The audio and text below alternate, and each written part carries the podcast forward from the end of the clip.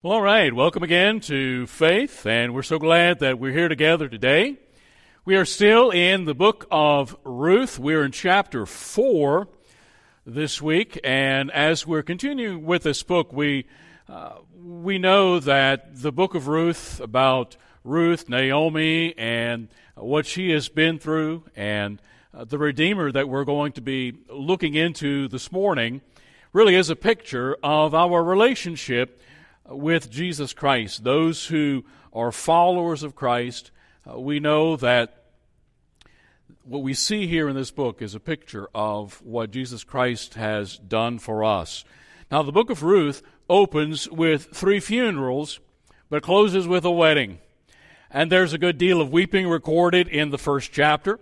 But in the last chapter, we see overflowing joy in the little town of Bethlehem we're told in Psalm 30, verse 5 weeping may endure for a night, but joy comes in the morning. And I know that so many of us have had those periods of time when we've been sorrowing or when we've been through a difficult time, and uh, it seems like nothing will get better, but eventually joy will come. Now, not all of life's stories have such a happy ending as we have in the book of Ruth. But this little book reminds us that for the believer, that for those who follow Jesus Christ, God still writes the last chapter. God's still in control, and no matter what we think is going on or what might happen, God is still going to be one that writes the last chapter. And so we don't need to be afraid of the future.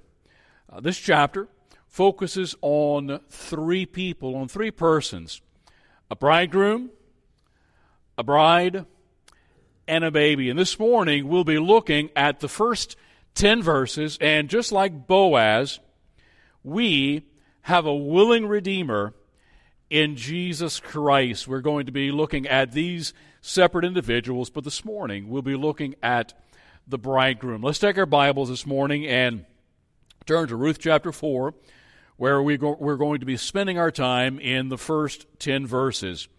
Verse 4 says, uh, we'll start with verse number four. Now Boaz went up to the gate and sat down there, and behold, the close relative of whom Boaz had spoken came by. We, we saw this person, we heard about this person last week when Ruth came up to Boaz on the threshing floor, and she lay at his feet, and he lay his cloak over her. In effect, was a proposal of marriage, and uh, later said, that there's someone that is a nearer relative, and as we know in Levirate marriage, there was when when a, a husband died and a widow was in trouble or was there was a possibility of losing property and not being taken care of, a close relative could marry her and would be able to redeem property that might have been sold or maybe that they need to sell because of their poverty and the Redeemer can can provide the income so that the property doesn't have to be sold or can buy back property that had been sold. So, this is the one that we're talking about, the closer relative. The close relative of whom Boaz had spoken came by. And Boaz said, Come aside, friend, sit down here. So he came aside and sat down. And he took, uh, well, was I, was I in chapter 1, verse 1? I'm getting lost this morning. All right, now we're in verse 2. And he took ten men of the elders of the city, and that was the way uh, contracts were done. There were witnesses, and so they, here they are in the city, took, takes ten men of the elders of the city and said, Sit down here. So they sat down. Then he said to the close relative, Naomi, who has come back from the country of Moab, sold the piece of land which belonged to our brother Elimelech. So either, either she was in the process of selling it or she had already sold it and it belonged to her, it was in her family. We go on in next verse, verse 4 And I thought to inform you, saying, Buy it back in the presence of the inhabitants and the elders of my people. If you will redeem it, redeem it. But if you will not redeem it, then tell me that I may know, for there is no one but you to redeem it, and I am next after you. And he said, I will redeem it. Okay, so everything sounds pretty good.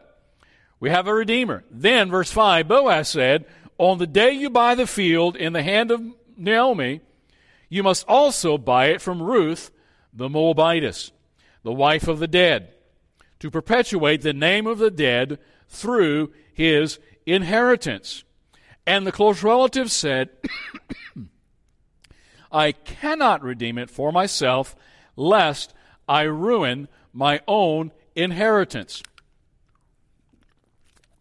So we, what we, are seeing here is this nearer relative, this, this guy who was a closer relative to Ruth, and therefore uh, uh, Naomi, and therefore to Ruth as well. He's, when, when, when he found out that Naomi was going, that Ruth was going to be part of the bargain, he said, "Oh, wait a minute. I, I can't do that." He says, "Lest I ruin mine own inheritance, you redeem it, you redeem my right of redemption for yourself, for I cannot redeem it. Now, this was the custom in former times in Israel concerning redeeming and exchanging. To confirm anything, one man took off his sandal and gave it to the other, and this was a confirmation in Israel. Therefore, the close relative of Boaz uh, said to Boaz, Buy it for yourself. So he took off his sandal. And Boaz said to the elders and all the people, you are witnesses this day that I have bought all that was Elimelech's and all that was Chilion's and Mahlon's from the hand of Naomi. Moreover, Ruth the Moabitess, the widow of Mahlon, I have acquired as my wife to perpetuate the name of the dead through his inheritance, that the name of the dead may not be cut off from among his brethren, and from his position at the gate you are witnesses this day. So the law of the kinsman redeemer was given in Leviticus. We see that in chapter 25, verses 23 to 34. And the law concerning the Levirate, mar- the Levirate marriage, the purpose of these laws was to prefer, preserve a family name and to preserve the property, to protect the property of the families in Israel. See, God owned the land ultimately and didn't want it exploited by rich people, didn't want it exploited by those who might take advantage of a poor widow and a poor family. So, when obeyed, these laws made sure that a dead man's property could be bought back from within the family so the property stayed in the family name. So it couldn't be sold outside the clan. So what Boaz was going to do was he was going to be taking care of this, taking care of the legacy of his uh, relationships family, and he was going to become Ruth and Naomi's redeemer. But more than that, what we're going to do is we're going to use this account to look to see what Jesus Christ has done for us this morning. First thing that we see that we're going to uh, realize and understand when we look at Naomi and Ruth's situation and in the way that Boaz came in and he buys back the property. He ultimately is going to marry Ruth and is going to carry on the name of the family. Literally, what he's done is he set Ruth and Naomi free. He set them free from the bondage of poverty. He set them free from living in Bethlehem with, uh, without their property, without their inheritance, and was going to have to be dependent upon society for taking care of them. But what Boaz does is he comes in and he sets them free to that. So every morning that they wake up, they don't have to worry. Think about that. You and I, as followers of Jesus Christ, don't have to worry when we get up in the morning who's going to take care of us? What are we going to do? What does the future hold for us? Because we know that someone who loves us and someone that is powerful enough to take care of us, as in Boaz, because Boaz is a picture of Jesus Christ, we can wake up every morning knowing that we're free to not worry, that someone is going to take care of us. So, what we see here is redemption. This word redemption is a very powerful part of this chapter. It occurs, it occurs more than once uh, in this chapter, so it's a very important term that we're going to find. It means that we're set free. in, sh- in this short session, we see the word redeem used 10 times. It's an important phrase as it relates to us. The, the word redeem means to set free by paying a price. Boaz pays the price, buys the land back, and in the case of Ruth and Naomi, Elimelech's property either was sold or was in the process of being sold. And since the rights of the land had passed to Ruth's husband, because Naomi's husband died, they had two sons, and Ruth's husband ultimately was going to receive the property through inheritance. And so, in marrying Ruth, Boaz was going to continue that inheritance. This is why Ruth was part of the transaction. It was Naomi's property because of her husband, but the property passed on to Ruth's husband. Ruth's husband died, so that I know this is getting kind of complicated, but then ultimately it passes on to Ruth. And so he marries Ruth and takes care of this transaction. So their family was now or about to be in the control, their land was about to be in control of another. This, unfortunately, is a picture of a person who, without Christ, that's their condition. Because without Christ, we belong to another. Uh, the Bible talks about Satan as a roaring lion walking about, seeking whom he may devour. Uh, there, are time, there are places in the Bible where uh, talks about you are of your father, the devil. So, anyone who is not a follower of Christ, anyone who has never trusted Christ as their Savior, is under the control of this world system, under the control of Satan, and is not part of God's family. And is not considered a child of God because we have never placed our faith and trust in Jesus Christ. And what he did on the cross of Calvary has not been applied to our account. So, uh, I try to observe the, the thing the, the themes that are popular. You know, you go into a bookstore, Christian bookstore, uh, the things, the books that are there in the front. Uh, sometimes you see a running theme on what's popular at the time, and now it seems that what's the theme that's popular is deliverance. People are in bondage to so many things: drugs, alcohol, uh, gambling, you name it, and people are people are wanting to be delivered, delivered from the control of these things. And this is what we're, we're talking about here this morning. It's in Jesus Christ alone that we can truly be delivered. The Redeemer buys us back. Therefore, the Bible says, if the Son makes you free, you will what?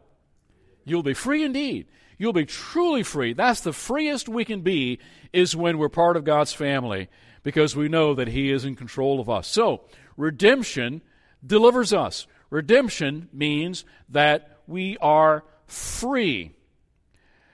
Now, there are some conditions. We've been set free by the only one who is able to set us free. So, what are the requirements for being a redeemer? We're going to see these requirements in the book of Ruth in the way uh, Boaz, when he goes to the near, rel- near relative, and when the nearer relative gives up that right of redemption, and Boaz takes over, I think what we're going to see is we're going to see a wonderful picture of the way Jesus Christ alone is able to be our Redeemer.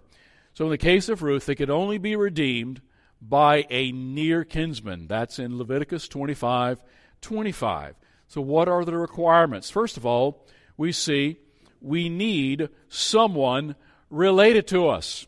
What do we find in, in verse 1? He came, and there was the close relative of whom Boaz spoke about. Back in chapter 3, he said, I would love to marry you, Ruth, but there's a closer relative than I. And we're going to find out if he is willing to take his responsibility in this case. So in verse 1, we see there was a close relative that was given the opportunity. She couldn't go door to door and say, Hey, would you like to redeem me? Why? It didn't work that way.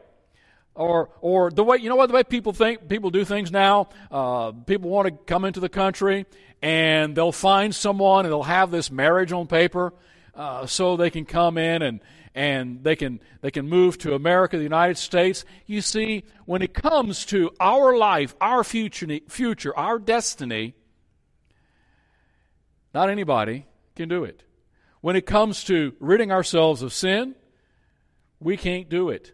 So there's only one person that can do it. So we needed someone related to us. So this was an obstacle that Boaz had to overcome because there was another man in Bethlehem that was a nearer relative to Ruth than he was. We saw that in verses 12 and 13 of chapter number 3.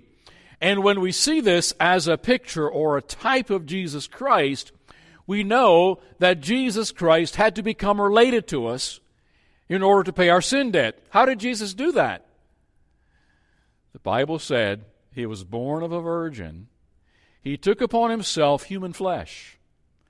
So, in effect, what Jesus did, Jesus divested himself of all the glory that was his in heaven, and he says, I'm going to go to the earth, I'm going to take on human flesh, and so Jesus Christ became a human being for us. He was still fully God, but the Bible says he was also fully man. Now, how he could have done that, we don't know. My, my, I can't wrap my brain around that. But he became a human being for us. He became flesh and blood so that he could die on the cross in our eh, place. Hebrews chapter 2, verses 14 and 15. So when he was born into the world in human flesh, he became our near kinsman. He became flesh and blood, related to us as a human being, so that when he died on the cross, he died as a human being. And he could pay that sin debt as God because he could pay it for eternity. And we wouldn't have to worry about ever having to deal with our sin again. What matchless love! That Redeemer that we have in Jesus Christ. But that's not enough. What we need is also someone able to pay the redemption price someone that's able to pay the redemption price. Let's take a look in verse number 5. Then Boaz said, so here, here he is. He's explaining to the nearer relative, this is what you've got to do. On the day you buy the field from the hand of Naomi, you must also buy it from the hand of Naomi. Uh, excuse me, buy it from Ruth the Moabitess, the wife of the dead, and in the deal is you've got to marry Ruth to perpetuate the name of the dead through his inheritance. Now, Ruth and Naomi were too poor to redeem themselves. They could not do it. They didn't have the resources necessary to do it. But Boaz had the necessary resources to set them free. Now, when it comes to the redemption of sinners, nobody but Jesus Christ is rich enough to pay. He's the only one that can do it. And the payment of money can never set sinners free. It's not anybody who is wealthy enough or rich enough or we can't buy our salvation. But it's only through the blood of Jesus Christ. He's accomplished that for us. We have redemption through the blood of Jesus Christ. Ephesians chapter 1 verse 7 says, because he gave Titus chapter 2, verse 14 says, He gave Himself for us and purchased eternal redemption for us, according to the book of Hebrews. So, we needed someone that was able to pay the redemption price. And verse 6 And the close relative said, I cannot redeem it for myself. So he gave up his right. He said, I can't redeem it for myself, lest I ruin my own inheritance. What was he worried about? He was worried about himself. He says, You redeem my right of redemption for yourself, for I cannot redeem it. So they, she needed someone who was able to pay the redemption price. Now, the nearer Redeemer could have, but he wasn't what? He wasn't willing. So we need a Redeemer that's willing to pay the price the nearer Redeemer, when he saw all that was involved, said, yeah, sorry, I pass. Can't do it. So we need someone willing. And as we're, we'll see in this chapter, the near kinsman was not willing to redeem Ruth. Boaz not only had the ability to pay the price, but he was also willing to be the Redeemer. He was willing to be the one who would, in effect, incur the risk and incur the pain of spending all of this, but because he loved Ruth so much, he was willing to do it. And do we not see that as in a picture of Jesus Christ? He loves us so much. He loves you, and He loves me so much. He was willing to go to the end and give it all for you and for me. The nearer kinsman had the money, but not the motivation. He wasn't willing to do it. He was afraid that it would jeopardize his own family's inheritance. So, what we're going to see is that also that our freedom cost our Redeemer everything. He went to sleep for some reason. So we're going to see that our freedom cost our Redeemer everything. In the case of the potential Redeemer, he was only willing to pay so much. But he said, if it costs more than this, I'm out. It's like an eBay, it's like an eBay bid. You know what? I'll willing to pay up to this amount, but if it's any more than that, I'm out. You can have it. Well, it's a good thing Jesus Christ wasn't like that. He could, it's a good thing he wasn't an eBay buyer. He said, Well, you know what? As long as it doesn't cost, doesn't, as long as I don't have to sweat for it, I'm good. But you know what? My life, I'm not willing to give that much. Jesus said, I'm willing to go all the way. I am willing to die on the cross. And we see in the Garden of Gethsemane the high priestly prayer of Jesus Christ. Uh, we see also there but the night before he was, he was betrayed. He asked the Father, he said, if there's any other way, but he says, I know there's no other way. So I'm willing, as your will, let your will be done. He was willing to pay everything for you and for me. And the close relative said, I cannot redeem it for myself, lest I ruin my own inheritance. You redeem my right of redemption for yourself, for I cannot redeem it. Verse 7 Now this was the custom in former times in Israel concerning redeeming and exchanging. To confirm anything, one man took off his sandal, gave it to the other. This was a confirmation in Israel. Therefore, the close relative said to Boaz, Buy it for yourself. He takes off his sandal. And, the, and Boaz said to the elders and all the people, You are witnesses this day that I have bought all that was Elimelech's, all that was Chilion's and Mahlon's from the hand of Naomi Moreover, Ruth the Moabitess, the widow of Mahlon, I have acquired as my wife to perpetuate the name of the dead through his inheritance, that the name of the dead may not be cut off from among the brethren and from his position at the gate. You are witnesses this day. The nearer relative was willing to pay something, but not everything. Now, the key theme of this chapter is redemption. We've seen that redemption is purchasing something, freeing something or someone by the paying of a price.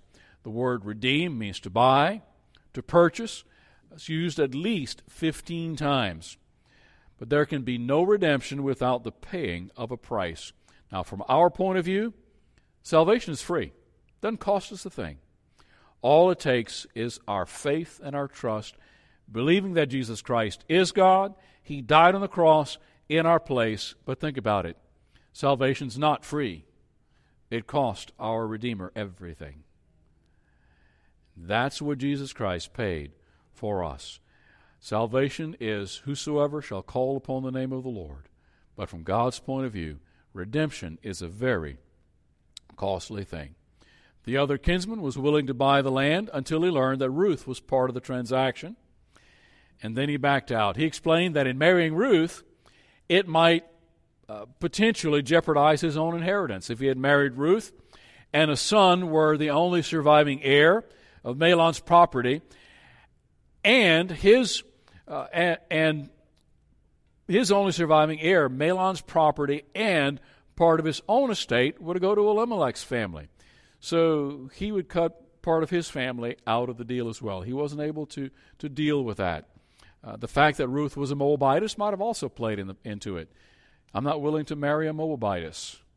But we find that part of God's plan that Ruth would also ultimately become part of our history and our even our history of salvation because of Jesus Christ. Um, both Mahlon and Chilion, Naomi's sons, were married to Moabite women.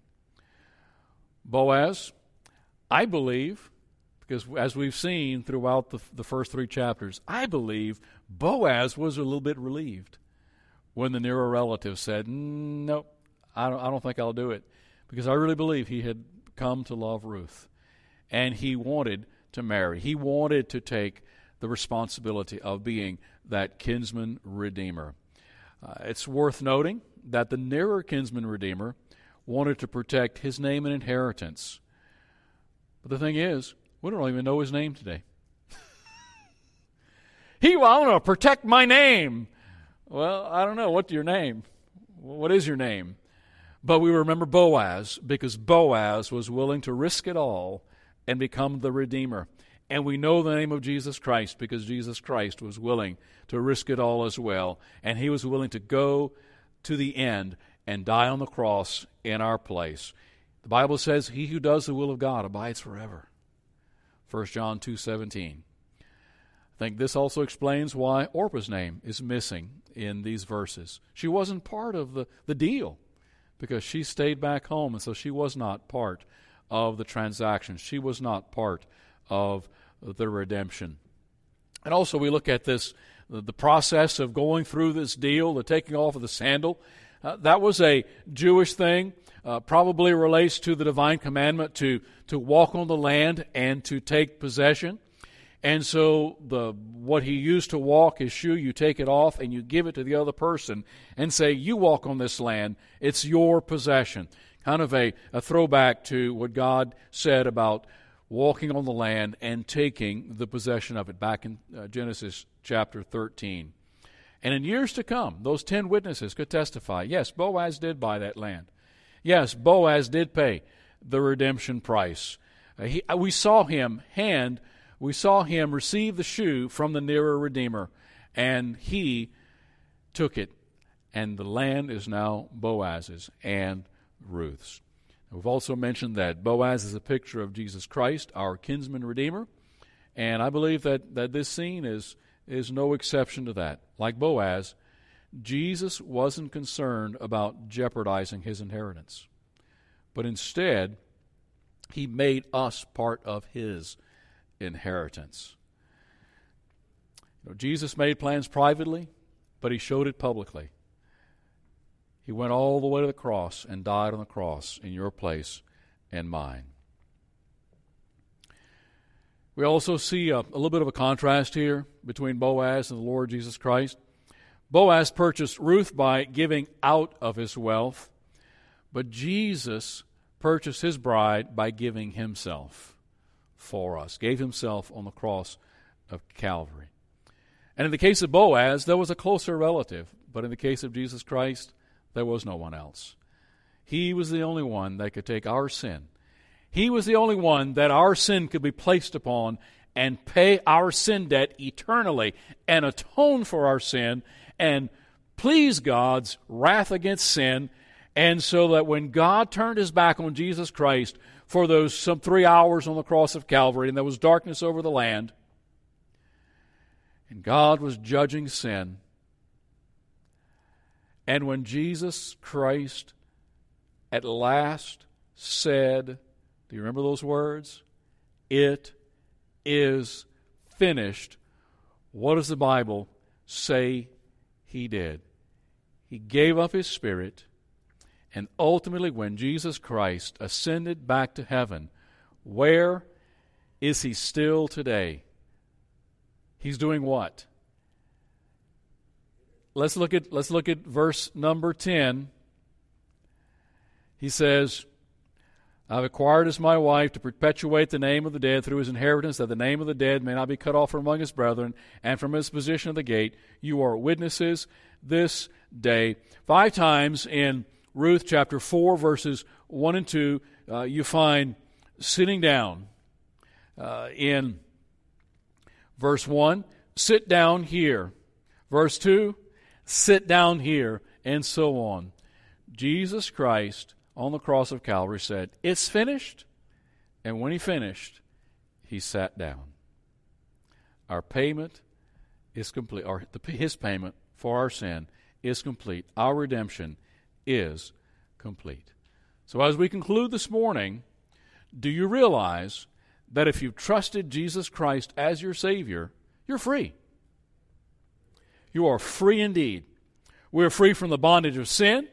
We don't have to say yes to sin because we have the Holy Spirit living within us and we have a brand new nature. The Bible says those who are not part of the family of God have no choice because we're just simply doing according to our nature. But because we are in Christ, because we have the Holy Spirit residing within us, we now have a choice. As a matter of fact, the Bible talks about in Romans that our the old man, the old person who we are is dead in Christ. We are made we are made alive to God through Jesus Christ. And so we don't have an excuse. We've been set free. We don't have to be in bondage anymore. We don't have to be in bondage to the law. We don't have to be in bondage to our old fleshly nature. We don't have to be in bondage to anything or anyone but God. Because we have willingly made ourselves a bondslave of His. Because He is now our master, and we willingly obey Him because the benefits are out of this world for obeying Him and for being part of His family. Secondly, do you realize how much your freedom cost? It cost Jesus Christ everything. It wasn't just, well, you know, I've got an IRA and I've got a 401 and I'll just, you know, i have got four, three CDs. I'll just take the money out of the CDs because I got some left, you know, and I got a cushion. You know, we, we deal with, with things that way. You know what is, I'll, I'll, I'll pay this as long as I have a cushion. Jesus said, I'll give everything. I will give everything for the ones I love. And then, this is a, a think about this week. How are you going to use your freedom this week? Think about that. How will you use your freedom this week? We talk about that sometimes in, uh, in, in, terms of our uh, American freedom, our freedom because we live in a country that's free.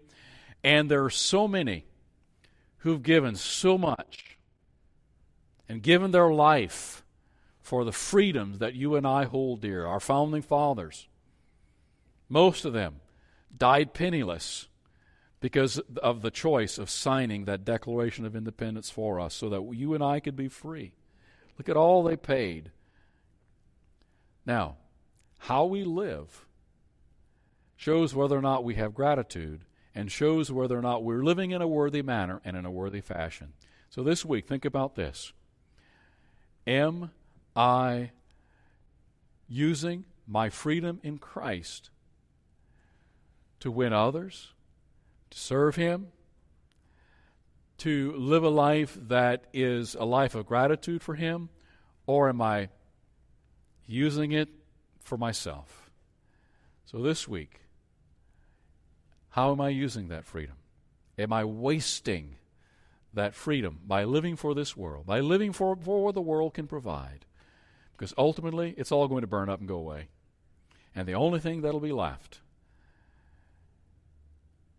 is God and what He chooses to provide us. And the Bible talks about heaven in such a beautiful fashion.